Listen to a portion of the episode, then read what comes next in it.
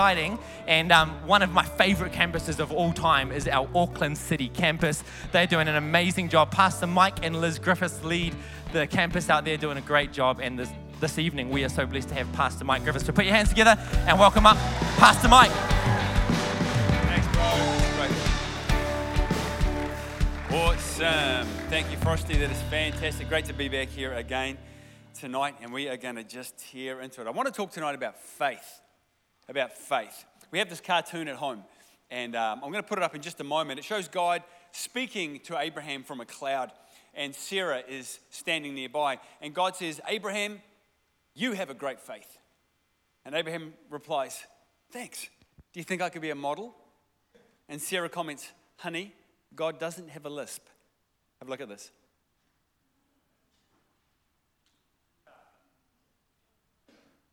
That is a very funny cartoon. Very funny.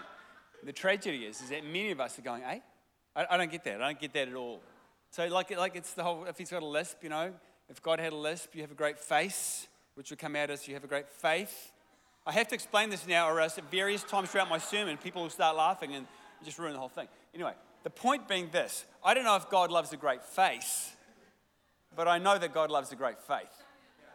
You know, in Hebrews 11, verse 6, it says, without faith, it's okay. People are slowly getting it. I, I'm not going to show that cartoon again. It just takes too long. Without faith, it is impossible to please God. Because anyone who comes to him must believe he exists and that he rewards those who earnestly seek him. See, this faith thing is intriguing because again and again, Jesus said to people that it was their faith that somehow changed the game. It was their faith that somehow procured their healing, or it was their faith that somehow was integral for them being saved. But, but what if we don't have faith? Like, I mean, just being real tonight, there are plenty of times, you know, when, when it's like, hey man, we're believing for this. And I, you know, it's like, woo, I got no faith for that. Like, I, like I, I'm sure, like if you've got faith for that, that's awesome. I am struggling to believe that could come to pass. You know, that's just, that's just a reality. You want to hang out with Pastor Luke for a while when it comes to buying stuff. And I was just like, yeah, I, can, I cannot see how that is going to happen. And then it does. You know, it's just astonishing. But what do we do when we don't have faith? Because the reality is, is that plenty of times, if we're honest, all of us, we have moments, we have days, we have seasons when we are not faith filled. We just don't feel it. We just, we just can't get ourselves to that place. So, what is faith to start with? Faith in the English translation is translated into three words faith, trust, and belief. But in the Greek, it's just one word. It's just one word that encompasses all three of those meanings. Those three words mean to believe in the existence of, to have faith in the goodness of, and to trust in the action of. So faith is believing God exists, having faith that He is good, and trusting that He is acting on your behalf. You know, for some of us, write that out, stick it up on your wall, read it to yourself every day, that'll change your life. Just getting an understanding of really what this faith thing is all about. Now, here's where it gets really interesting because, in contrast, unbelief, which scripture warns us against multiple times, this, according to Thayer's Greek lexicon, Unbelief is, is withholding faith in God. Withholding faith in God. Now, this is important because it means that unbelief is not passive, it is active. It's not the absence of faith, it's withholding the faith that we do have and not putting it in God. Now, uh, now okay, how do we hold back something that we don't have? Paul wrote something that we need to hear today. In Romans chapter 12, verse 3, Paul talks about the faith that God has distributed to each of you. The faith that God has already distributed to each of you. Do you know that God has already distributed faith to you? You already have faith. You already have faith. You've already got it. You have faith. Now, we're going to see in the rest of this our time today that that is an absolute game changer. If we could just understand and realize and believe in and get our heads around the fact that we don't have to get it, we don't have to earn it, We don't have to work up brownie points. It's not doled out based on performance or good behavior. We've got it. God has given each of us a measure of faith. You already have it, whether you feel it or not.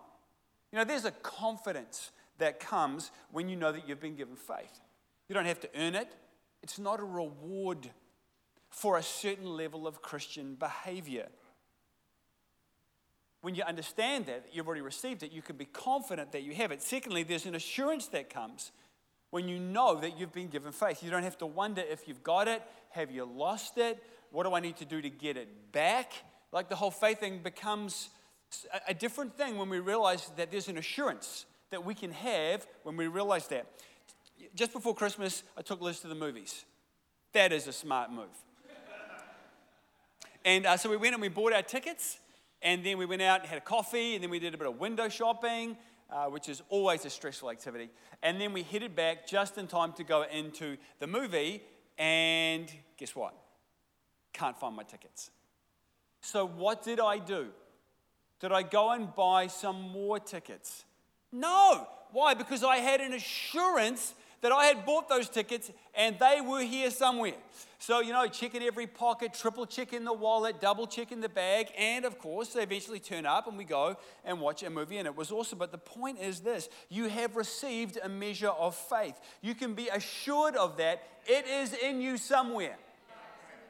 Keep looking until you find it. Work out how to get it, dig it up, and put it into practice. But there's one thing you can be sure about you've got it. God's given it to you. Thirdly, there is a resourcefulness that comes when you know that you've been given faith. If you have it, then all of a sudden, anything is possible. Nothing is impossible. Instead of worrying whether or not I've got faith, the question becomes not where do I find faith or how do I get faith, but if I've got faith, okay, what do I do with this now? What are the options going forward? How will God move through me? It's not will God move through me, it's how will God move through me because I've already been given faith. You know, being on oversight, like I said before with Pastor Luke, is, is, uh, is an experience. When it comes to buying property, Pastor Luke, he just has faith for this stuff. Like he just, he just has a complete confidence and assurance that if God says, yeah, it is going to happen. And so then it becomes quite exciting for Pastor Luke because it's like, okay, well, how's it going to happen now? Like, how's God going to do this? How can we find a way to do this? Because I absolutely have confidence that this is going to happen. You know, it's a great story and it's great for us to be reminded. When we bought the Mahia Road property, what was it, $14 million, something like that? We had no cash reserves that we could utilize for that. How are we going to do this? Pastor Luke just had an assurance. He just had a confidence that this is what was God was saying. So then it became this kind of crazy, stressful, for me, adventure the, about how's God going to do this. It turned out that the JWs had never claimed GST on the property uh, we were able to claim back the GST from the government before we bought it, which then gave us the deposit to buy the property. That's now our, our, our huge and growing Manurewa campus. It's our Elim Leadership College. And there are similar stories for everything that God does here through property, through Pastor Luke. It is unbelievable. It's not, do I have the faith to do something? It's because I have faith. What something will God do to bring this about? You see, God wants to change the world through you and me. God wants to change the world through you and me. It's just the simple reality. And when you look at the history across nations about what has produced prosperous nations, what has produced uh, life giving democracies, what has produced these things, uh, there's been a, a study released, I'm sure, I think it was just last year, uh, by this guy who ran all these statistical analyses on just monstrous amounts of information, and he couldn't believe the results he got. And he has been, he has been challenged from every significant statistician around the world. It's unbelievable. But what he's found is that nations that have had missionaries that have brought the gospel, that have sought to win people for Christ, are nations that have the blessing of God on them. And you can see that throughout history. I'm telling you, God wants to change the world through us. And He has done it, and He will do it again. But humankind has an enemy. The devil, the author of evil, he just wants to steal, he wants to kill and destroy what matters most to God. His plans and purposes are to wreck the world and to wreck your world He wants to come against everything good in you because you are the thing that matters most to God. The devil can't touch God. So he tries to touch what matters most to God, which is us. That is why there is so much strife and evil in the world. And here's the interesting thing because it is only faith that overcomes the corruption and evil in the world. 1 John 5, verse 4. This is the victory that has overcome the world. It's our faith. The devil hates that Jesus has given us faith. The devil hates that Jesus has given us faith. Faith is a powerful, practical weapon against evil, and that is why he tries so hard to get us into unbelief. The world, particularly the Western world, the scourge of the Western world through secularism and humanism, it's not even the erosion of morality, which is tragic. It's the fact that so many people now live in unbelief. You see, every atheist out there has actually got a seed of belief in them. How do I know that? Because the scripture said God has already given every man a measure of faith. They've got it. The problem is they are withholding it. That's all the devil's got to do is to get us to withhold the faith that Jesus has already put inside of us. You know, faith pleases God. Faith pleases God. Hebrews 11, God loves it when we trust Him. When we step out in faith, when we have a go, when we listen to that little nudge of the Spirit, when we go, okay, I think this is what God's wanting to do and then we move out and we, and we take a step and we do something. Uh, we were in worship this morning in, in City Campus. We got to the third song and I, I'm going, Holy Ghost, what do you want to do? I felt the presence of God. Holy Ghost, you're here. What do you want to do? And I just felt God say, go for salvation. I'm like, no, no, that's not in the run sheet. Uh, it's, it's a great idea, but we'll, we'll do that later. I just felt God nudging me. No, no, this is the moment. This is the moment. Like, oh yeah, no, look, that's look, that's cool oh, I'm just not so sure if this is going to work, you know. So I just got up and I did a salvation call. And we had more people raise their hands to receive Christ in that service than we have in any service in the last five years. What do you do with that? What do you do with that? Faith pleases God. Faith pleases God. Secondly, faith allows the power of the Holy Spirit to flow and to move. The devil hates that. You know, when the woman with the issue of blood pressed through the crowd to touch Jesus, she wasn't playing tag. She had a faith that Jesus could heal her. She had an assurance that it was possible. She felt a confidence that she should attempt it. And she took a bold action that drew power from God, drew power from Jesus. She didn't know how Jesus might heal her. Jesus could have healed her in a hundred different ways. Do you realize that? It's like the guy who comes across a lamp and he rubs the lamp with a cloth and a genie pops out and the genie says, You have one wish. And he goes, Hold on, I thought I meant to get three. It's okay, don't look a gift horse in the mouth, we'll go for one. He says, I want to be irresistible to women. The genie replies, Your wish is granted. And poof, he is turned into a puppy. There's more than one way to get an outcome. You see, the woman with the issue of blood, her faith didn't work out how Jesus would do it. She didn't even know when Jesus would do it, but she just had the faith that he could. And Jesus felt in his body, the scripture says, like it was a physical thing. He felt the power flow out of him. It was a feeling, and when that power left him, instantaneously healed her hemorrhage. What did Jesus say? Mark 5:34. He said, "Daughter, your faith has healed you." Go in peace and be free from your suffering. The devil hates that. And thirdly, faith saves us from our sin, from our past, from the spiritual consequences of tragic decisions and terrible actions. We are saved, and how are we saved? Simply by faith. It's the craziest thing. We're saved by faith, and it's the gift of God. You know, in Luke chapter 7, a woman, a prostitute, we're told, comes to Jesus in faith. She's carrying a jar of ridiculously expensive perfume, trusting that while everyone else in that room was judging her, including the religious leaders, she had a measure of faith that Jesus was going to accept her, that Jesus was going to receive her and the offering that she was bringing. She demonstrated her love for him. Now, here's the interesting thing she did not say the sinner's prayer. She did not do alpha. She did not go through growth track. She didn't do a quick run through the Ten Commandments and, and confess every one of the sins like some people say she should have. She simply trusted Jesus, came to him, and loved on him. And Luke 7, verse 50, Jesus said to the woman, Your faith has saved you. This faith thing, this faith thing, I tell you, that's faith, and you have it. So the question then is how do we use it? How do we use this faith thing? And the one thought I want you to take away, team, tonight is this faith is a state. Now, faith is also a number of other things. It's a, it's a mental discipline, it's a, it's a decision we make. But integrally, faith is a state. There is an emotional and spiritual and physical state or attitude that when we are in it, anything can happen. Faith is an emotional state that produces a physical action that gets a supernatural response.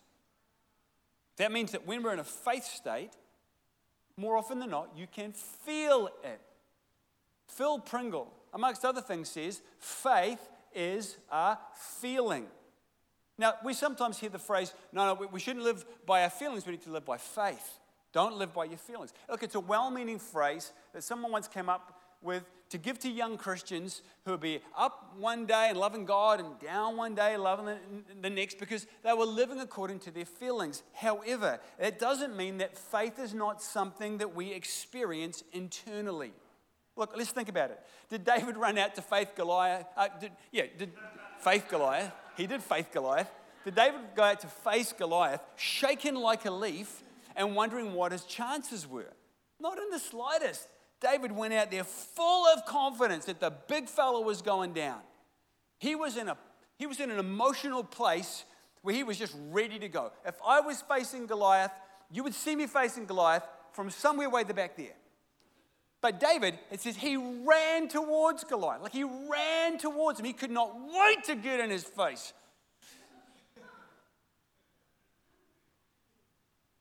There was a state of faith that David was in that enabled him to step into that moment. When Joshua and Caleb went out to lead Israel into the promised land, did they go in there feeling unsure about their chances and fearful about what was ahead? Absolutely not. They were confident confident that God would fight their battles, that God would bring down anything that stood in front of them, and they trusted that He would make a way. In fact, so interesting, God's specific instruction to Joshua before they crossed the Jordan was get yourself in a faith state, Joshua, because you've got to shift your thinking on this one. Do you remember what He says? Joshua, be strong and courageous. Do not be terrified or discouraged, for the Lord your God is with you wherever you go. What was he doing? He was saying, Josh, you can't do this if you are terrified and discouraged.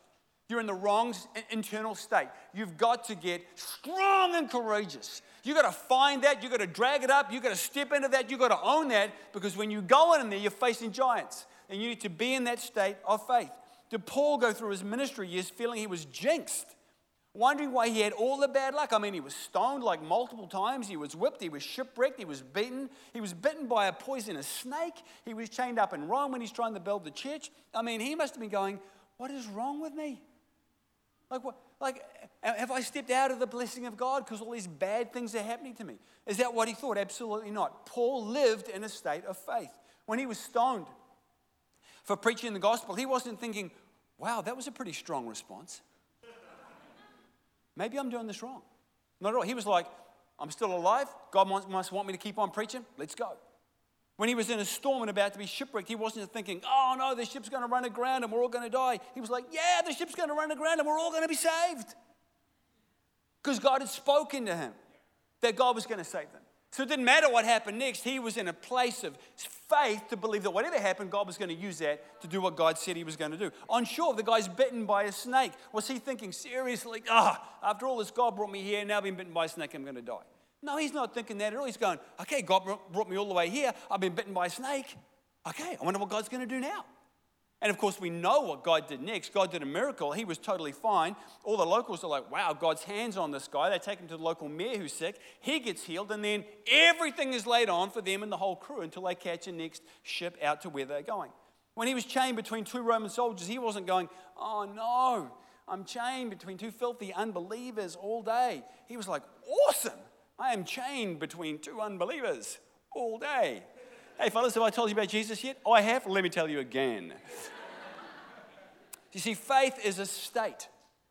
So, how then do we live in this faith that God has given to each of us? Because you know what? If we're honest, we have to admit that faith is not a state that we always live in, though that is the ideal. Hebrews 10, verse 38 says we're meant to live by faith. But our goal is to be able to get in that faith state as often as we can, and certainly as often as we need God to move or intervene in our lives. So, what do we do when we don't feel it? That's the question tonight. When we're not in that emotional and spiritual state. Let me tell you, the single most powerful thing you can do to get into faith is to shift your focus. The power of what you focus on is unbelievable. In fact, your internal state is the result of your focus. If you focus on yourself and on negative things, you will move into a state of depression. If you focus on the needs of others and your skills and abilities to make a difference, you will move into a state of confidence. If you focus on the person of God, His faithfulness to you, His great and precious promises, you will move into a state of faith. We've got to shift our focus off what causes us unbelief and on to what causes belief. What happens when we worship Jesus enthusiastically? It shifts our focus. That's the power of it. What happens when we pray to God strongly? It shifts our focus.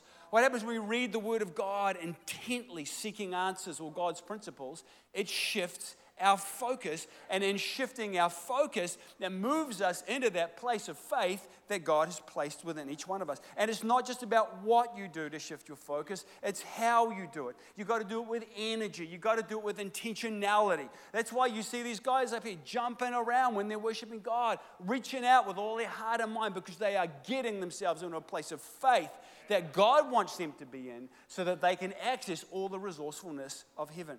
You know, you can stand and you can sing with your arms folded and a scowl on your face if you want, and then feel, well, I didn't feel God present. I didn't feel God with me tonight. Honestly, I'm not surprised. If I was God, I wouldn't hang out with you in that state either. blind Bartimaeus, when he'd thrown off his cloak and he was running to Jesus, what was he focused on? I know, nothing. He was blind. But aside from that, was he focused on the fact that he couldn't see and he'd left his cloak behind? He was just focused on Jesus. You, he was in a state of faith. When the Roman centurion, his daughter was sick at home dying, and he had to come to Jesus in front of all these Jews, what was he focused on? Was he focused on how embarrassed, embarrassing this was for him as a Roman soldier to have to come to a Jew for answers? Absolutely not. He was just focused on Jesus, the Son of God. He was in a state of faith. The father whose son had a demon that would try and throw his son into the fire or the water, was he focused on the demon or was he focused on Jesus? I love this story because he was struggling. He was so confronted with what this demon was doing with his child that he was really struggling and he actually cried out to Jesus for help in getting him into that place of faith. You see, when we shift our focus onto God, we find the faith that God has put inside of us, and you can feel it. So, why do we encourage wholehearted worship? Why do we encourage loud participatory prayer? Why do we encourage the daily habit of studying the scriptures? Because when we obey God, when we worship Him, we shift our focus, and that moves us into a state of faith, a faith that God has already given us. Now, you've got to understand, being in a faith state, that doesn't guarantee a miracle, it doesn't guarantee an answer. You can't manipulate God with that. It's not a, it's not a silver bullet or a, or a magic spell. However, it is an emotional place that honors God. And it creates a space where revelation and resourcefulness can flow. You see, it's not my competence that God responds to, it's my trust in Him, which means I've got to be focused on Him, not on me. It's not even my character that God responds to, it's my trust in Him. That means nothing I have done made Him give me a measure of faith. I didn't have to convince Him to give me some because I had a need. I love this. God anticipated my need. God has anticipated your need. He has already given you all the faith you will ever need to do anything that God asks you to do in this life. And when we shift our focus onto what God has done and what God is doing, we find the faith for what He has called us to do. There is no situation that God will lead you into that He hasn't given you the faith to get you through. You know, every Thursday morning during tune time, I go to our Mount Albert campus college, and I do devotions with the staff there. And, uh, you know, coming up with an inspiring, uplifting devotion to share with staff, it's a little bit like running a half marathon. It's really fun to do occasionally. It's less fun to do every week, I can tell you. So I'm in the car. I've left Maraetai at 6:50 a.m. I'm driving through our glorious morning traffic. It's 8 a.m. and I've got as far as Waterview, and despite all my thinking, all my worrying, all my stressing, all my bleeding with God, I have nothing. I now have 10 minutes before I'm going to arrive at Mac campus, going to go walk in there, sit down with the staff, and bring them something wonderful. And as I'm driving, I suddenly remembered this is crazy. Jesus isn't holding out on me. He, he's, not, he's not waiting to see if I can drum up enough something that I can drag a bit of revelation out of him, which he's holding grudgingly from me. He's not playing games with me. He delights in us encouraging one another. He is stoked that I'm going and I'm a part of this. He loves that. If I trust him, I realized his revelation will flow. And I took this big deep breath and I just sighed and I relaxed and I, and I began to thank him. Began to thank him that he had something special for the staff that morning, something unique and powerful. I just began to thank, thank you, God, you've already got something planned. Yeah, thank you, God, that you delight to drop that into my spirit when the time is right. I trust you with that, absolutely fine. I thanked him for the lesson I was learning about faith and for the many lessons that I've learned over the years from wise and caring leaders, from friends, and from colleagues. And, and it jumped into my mind. I, I remember how lucky I was when I was teaching that uh, there was this guy at the school, a young teacher who was absolutely brilliant. And he invited me to come and sit in the back of his classroom in any of my off periods and just learn from what he did. He was amazing. I remember, I remember saying to God how grateful I was that God jacked that up for me. It was so incredibly helpful. And then that scripture from Hebrews 10 popped into my mind about spurring one another on and encouraging one another. And then suddenly I realized there's my devotional. So I got there, arrived at school. I told the story about the teacher that God had provided me with, who so helped me in my early years teaching. I unpacked the scripture from Hebrews. I got the staff in twos, and I got them to share with each other the most powerful lessons they had learned in the classroom so that they can encourage one another. We finished with the time of praying for one another in the day ahead. You know, worrying for an hour got me nothing and nowhere shifting my focus off my problem and back onto God moved me into a faith state. And that faith that God had already given me access to revelation from God that touched and inspired our staff at Mac that Thursday morning. I'm telling you, all of your worrying, all of your doubting yourself, all of your recriminations for your past failings or the thing that you didn't do so well yesterday that maybe you should have done you can go through that if you want to, but I'm telling you, it's only faith that will bring to you the things that God has for you. We've got to learn to shift our focus. How are we doing for time? Okay. Romans chapter 4. Let me finish with this. We'll get the team up in just a moment. Romans chapter 4. I love this story about Abraham. This is a great illustration of exactly what we're talking about. This will be the final picture for tonight. Against all hope, it says Abraham in hope believed. What does that mean? He had faith. And so, because, so became the father of many nations, just as it had been said of him, so shall your offspring be, without weakening in his what? Faith. He faced the fact that his body was as good as dead since he was about a hundred, a hundred years old, and that Sarah's womb was also dead, yet he did not waver through what? Unbelief. Unbelief will make you waver. Unbelief will make you wobbly. He did not waver through unbelief regarding the promise of God, but was strengthened in his faith aka got himself into a faith state and gave glory to God, being fully persuaded that God had power to do what he had promised. Now, I love Abraham because he doesn't live in fantasy land. He's not walking around going, I'm not 100, I'm not, a, I'm not 100, I'm not 100, I'm not 100. Like he's not positive affirmations. I'm young and virile, I'm young and virile. I, he, he didn't do that stuff. He faced the fact he was a crusty, old guy, and things probably didn't work like what they worked when he was 20. That's just the reality. He faced that. I love this about Abraham. And then he went and got himself into a state of faith. He was strengthened in his faith. How? It says he shifted his focus on God. He gave glory to God.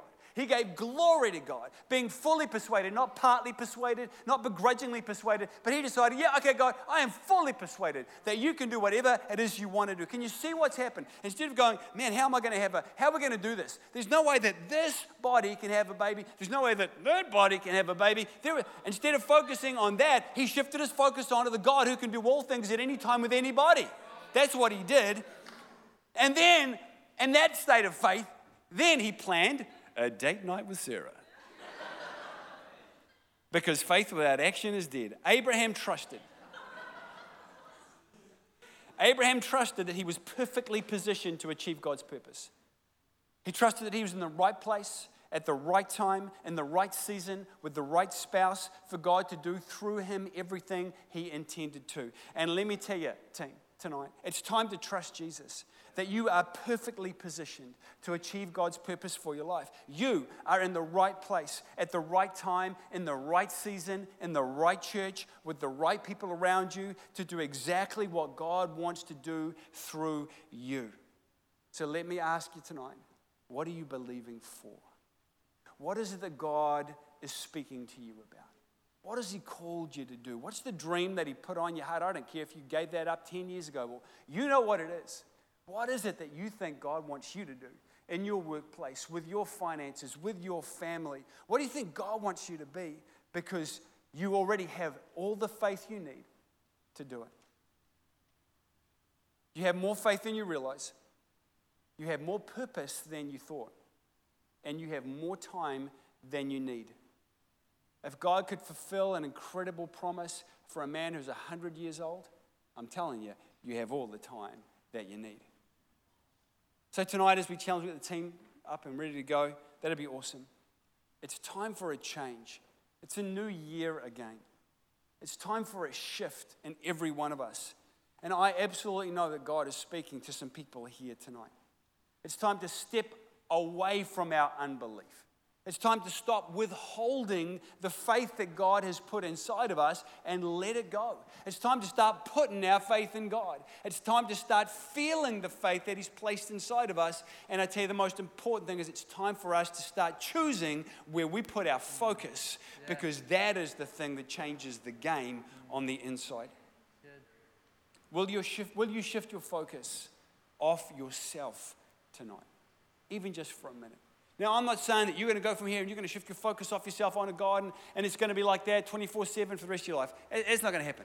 I tell you, I've been wrestling with this and experimenting with this for, for I don't know how long now. And I still have times when I forget and I lose it and I just get in a funk and it's hard. And I, but I know what I got to do. That's why coming to church is so important because I tell you what, you come to this place and everything that we do is about getting your focus back on the King of Kings and the Lord of Lords, the one who holds all authority and all power, the one who created you, called you, and has purposed you for this life that you have. Everything about this is getting our eyes back on Him. Then we go back in the world and the devil tries to drag our eyes off God, get our eyes on the negatives, get our eyes on our failings, get our eyes on our sin, get our eyes on ourselves. And we, and we lose our faith and we get out of that place and we emotionally struggle and we begin to despair and get down and we struggle with those things. But I'm telling you, the answer again is get back into that place of faith. How? Do whatever you've got to do to shift your focus back onto the Lord. Get your Spotify thing playing through your Bluetooth in your car and crank that sucker get out there at the beach and start just proclaiming God, how good He is and the incredible things that He does. I love trees. Trees for me shout the incredible brilliance of the designer that God is. I was out in my quiet time this morning and I said, Hey, God of the trees. I call him God of the trees sometimes. It's kind of like a thing me and God have going on. Because every time I see a tree, I'm in awe again about how God does stuff. Get out and do that. Shift your focus off yourself back onto Him. Will you shift your focus off yourself tonight, off your problems, off your disappointments, off your hurts, off your failings, and back onto Jesus? Will you intentionally and specifically dust off the promises of God tonight that He's given you? That prophecy you had, that leading that you felt, that encouragement that you received. And like Abraham, face the facts, but without wavering through unbelief and wanting to withhold the faith you have. Will you let go of worry? It's not giving you anything, it's only stealing from you. It's time for every one of us here to shift our focus, to get our eyes back on Jesus.